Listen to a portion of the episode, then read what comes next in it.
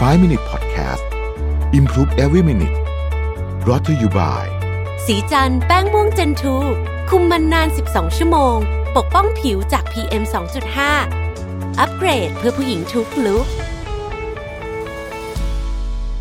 สวัสดีครับ ไฟว์ มินิท นะครับคุณอยู่กับประวิทย์ หาญอุตสาหะและเราอยู่กับ Future Mindset นะครับหนังสือจากอาจารย์นพดลร่มโพนะครับ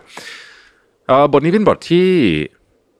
น่าสนใจตั้งแต่ชื่อบทแล้วว่าคุณกำลังจูงใจพนักงานด้วยเงินหรือเปล่านะฮะคือคงคงจะปฏิเสธไม่ได้นะว่าคนที่ทำงานส่วนใหญ่ก็คงจะหวังผลตอบแทนเรื่องตัวเงินนอกจากงานที่มันเป็นงานการกุศลจริงๆที่เรารู้อยู่แล้วตั้งแต่แรกว่าโอเคอันนี้เราไม่ได้ทำเพื่อที่จะหวังผลตอบแทนในรูปของตัวเงินต่างๆนานาพวกนี้เนี่ยนะครับแต่ว่างานส่วนใหญ่ที่เราทำอ่ะคือมันก็ต้องมีพาร์ทที่เราทำเลี้ยงชีพอยู่บ้างแหละเนาะคือเราก็คงไม่สามารถทำงานโดยที่ไม่รับผลตอบแทนอะไรได้เลยนะครับและหลายคนก็น่าจะมีความเชื่อว่ายิ่งใส่เงินเยอะ motivation มันต้องยิ่งเยอะตามใช่ไหมรวมถึงถ้าต้องเลือกระหว่างเงินกับผลตอบแทนอื่นๆที่ไม่ใช่เงินคนส่วนใหญ่น่าจะเลือกเงินใช่ไหมนะครับใช่ไหมนะฮะนี่เป็นคำถามนะครับมีงานวิจัยที่อาจารย์นพดลยกขึ้นมาเนี่ยน่าสนใจนะฮะในปีสองพันแปดมีนักวิจัยสองคนชื่อ Victoria Schafer แล้วก็ Hal Arkes ได้ทำการวิจัยนะครับโดยให้ผู้เข้าร่วมวิจัยเลือกระหว่างการได้รับเงิน หนึ่งพันห้าร้อยเหรียญกับของขวัญที่มีมูลค่าเท่ากันเงิน หนึ่งพันห้าร้อยเหรียญนี่ก็ไม่น้อยนะครับประมาณเกือบ ห้าหมื่นบาทนะฮะ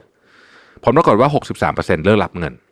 โอเคไม่แปลกใจนะครับเพราะว่าเงินมีความยืดหยุ่นมากกว่านะฮะคุณรับเงินมาเสร็จแล้วคุณเอาไปซื้อของที่คุณอยากได้ก็ได้นะครับแต่ถ้าได้เป็นของขวัญเนี่ยจะแลกเป็นเงินทำได้ยากกว่าและปกติก็แลกได้ไม่เท่ามูลค่าของของนั้นด้วยซ้ำถ้าจะเปรียบเทียบให้เห็น หนึ่งพันห้าร้อยเหรียญสมมติว่าเป็น iPhone แล้วกันเนาะ iPhone นี่ก็น่าจะเครื่องประมาณ หนึ่งพันห้าร้อยเหรียญนี่แหละมั้งนะ iPhone รุ่นความจุเยอะๆแพงๆหน่อยนะสิบสอง โปร แม็กซ์ เนี่ยผมว่า หนึ่งพันห้าร้อยเหรียญมีได้นะฮะเอ่อเงินสด หนึ่งพันห้าร้อยเหรียญกับ iPhone หนึ่งเครื่อง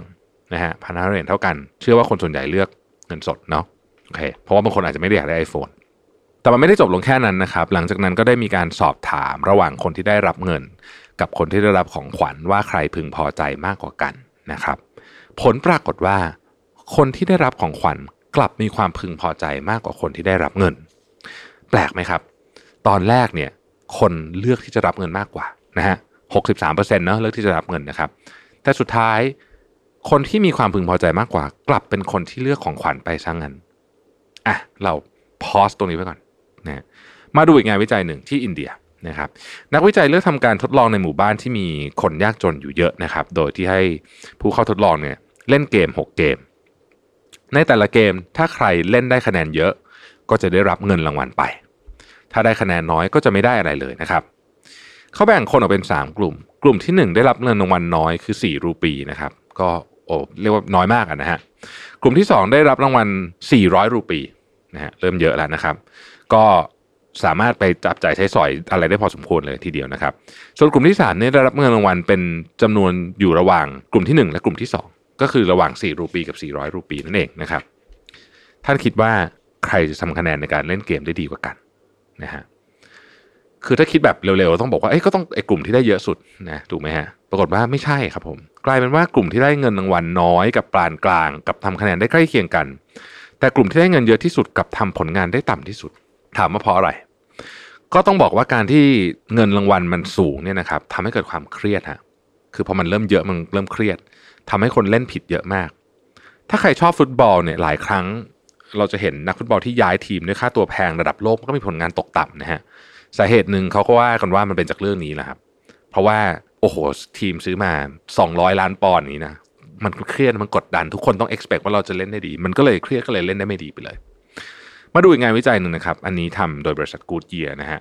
ในปีหนึ่งพันเก้าร้อยเก้าสิบห้าเนี่ยนะครับกู๊ดเยียร์เขาอยากเพิ่มยอดขายเขาก็เลยทำการทดลองเพราะต้องการรู้ว่าผลตอบแทนทางการเงินจะช่วยจูงใจพนักงานหรือไม่อันนี้น่าจะใกล้เคียงบริบทขององค์กรทั่วไปมากที่สุดนะครับในการทดลองนี้บริษัทได้แบ่งพนักงานออกเป็นสองกลุ่มกลุ่มที่หนึ่งได้รับเงินโบนัสหากทำยอดขายได้เพิ่มขึ้นส่วนกลุ่มที่สองจะได้รับรางวัลอื่นๆที่ไม่ใช่เงินนะครับอาจจะเป็นทริปท่องเที่ยวหรือว่าเป็นของขวัญต่างๆผลปรากฏว่าทั้งสองกลุ่มทำยอดขายได้มากขึ้นซึ่งก็ไม่น่าแปลกใจอะไรแต่ที่น่าสนใจก็คือกลุ่มที่ได้รางวัลที่ไม่ใช่เงินนะฮะเป็นของขวัญเป็นทริปเป็นอะไรพวกนี้เนี่ยนะฮะทำยอดขายเพิ่มขึ้นได้สูงกว่ากลุ่มที่ได้รับรางวัลเป็นเงินถึง สี่สิบหกเปอร์เซ็นต์ เลยทีเดียวทำไมจึงเป็นเช่นนั้นนะครับเขาก็สรุปว่ารางวัลที่ไม่ใช่เงินมักทำให้เกิดความรู้สึกเชื่อมโยงกับองค์กรได้ดีกว่า คือเป็นเหมือนกับคนคุ้นเคยนะฮะมากกว่าการให้รางวัลเป็นเงินจำตอนที่เราพูดถึงเรื่องของขวัญเป็นกับเงินได้นะฮะก่อนหน้านี้สัก สามถึงสี่ เอพิโซดเนี่ยคือเวลาให้เป็นเงินมันเป็น transactional อ่ะมันเหมือนการซื้อขายกันมากกว่านะครับคำถามก็คือว่ามันเกิดขึ้นเฉพาะที่นี่หรือเปล่านะฮะคำตอบก็คือไม่ใช่เพราะว่าในปีสองพันสิบสี่เนี่ยก็มีนักวิจัยอีกสามท่านนำโดยคุณแดนอาเรียลี่อีกแล้วอาจารย์แดนทำงานวิจัยพวกนี้เยอะมากนะครับอีกท่านหนึ่งชื่อเลดบอชเมลกับกายฮอกแมนนะฮะทำการทดลองในโรงงานผลิตชิปคอมพิวเตอร์โดยวัดผลงานของพนักงานในภาวะปกติก่อนนะครับหลังจากนั้นก็ประกาศให้รางวัลพนักงานหากทำผลงานได้มากขึ้นโดยมีรางวัลมีทั้งเงินสดคูปองกินพิซซ่าฟรีจดหมายชื่นชมอะไรต่างๆนานาเหล่านี้นะครับแล้วก็ไม่ไปตามคาดครับรางวัลเหล่านี้ทำให้พนักงานทำงานได้ดีขึ้นประมาณ ห้าเปอร์เซ็นต์ สิ่งที่น่าสนใจคือจะเกิดอะไรขึ้นหลังจากบริษัทหยุดให้รางวัลเหล่านี้คนที่ได้รางวัลเป็นคูปองกินพิซซ่ากับทำผลงานลดลงจนกลับมาเท่ากับระดับเดิมที่เขาเคยทำได้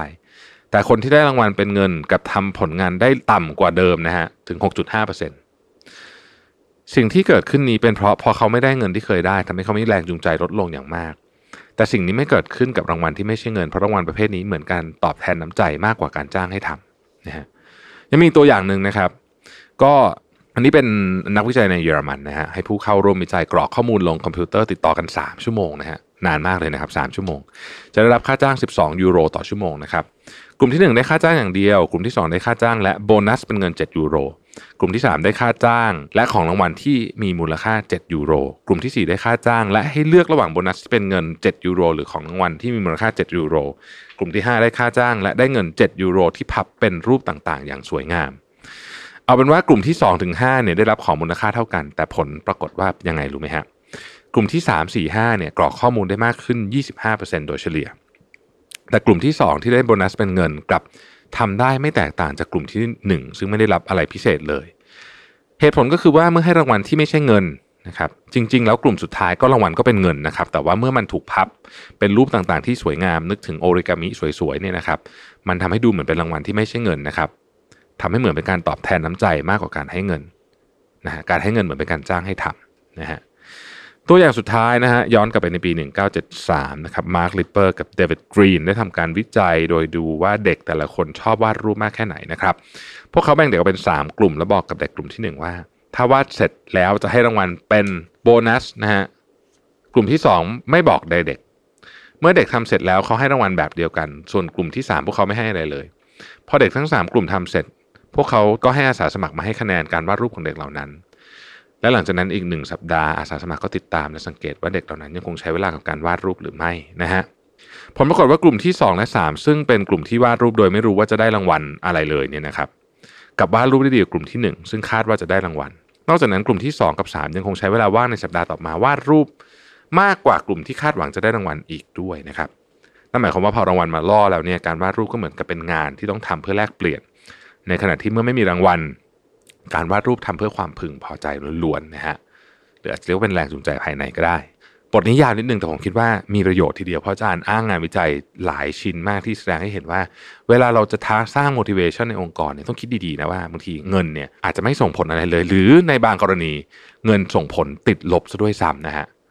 คือถ้าทำทุกอย่างเป็นเงินเป็นทองไปหมดเนี่ยว่างั้นเถอะนะฮะอาจจะกลายเป็นว่าส่งผลตรงกันข้ามด้วยซ้ำนะฮะก่อนจะให้เงินใครนะฮะลองพิจารณารางวัลที่ไม่ใช่ตัวเงินดูบ้างนะครับ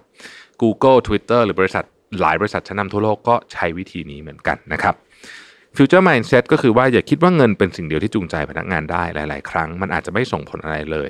ในบางครั้งมันส่งผลทางตรงกันข้ามกับความตั้งใจซะด้วยซ้ำขอบคุณที่ติดตามไฟว์ minutes นะครับสวัสดีครับไฟว์ minute podcast Improve every minute Presented byสีจันทร์แป้งม่วงเจนทู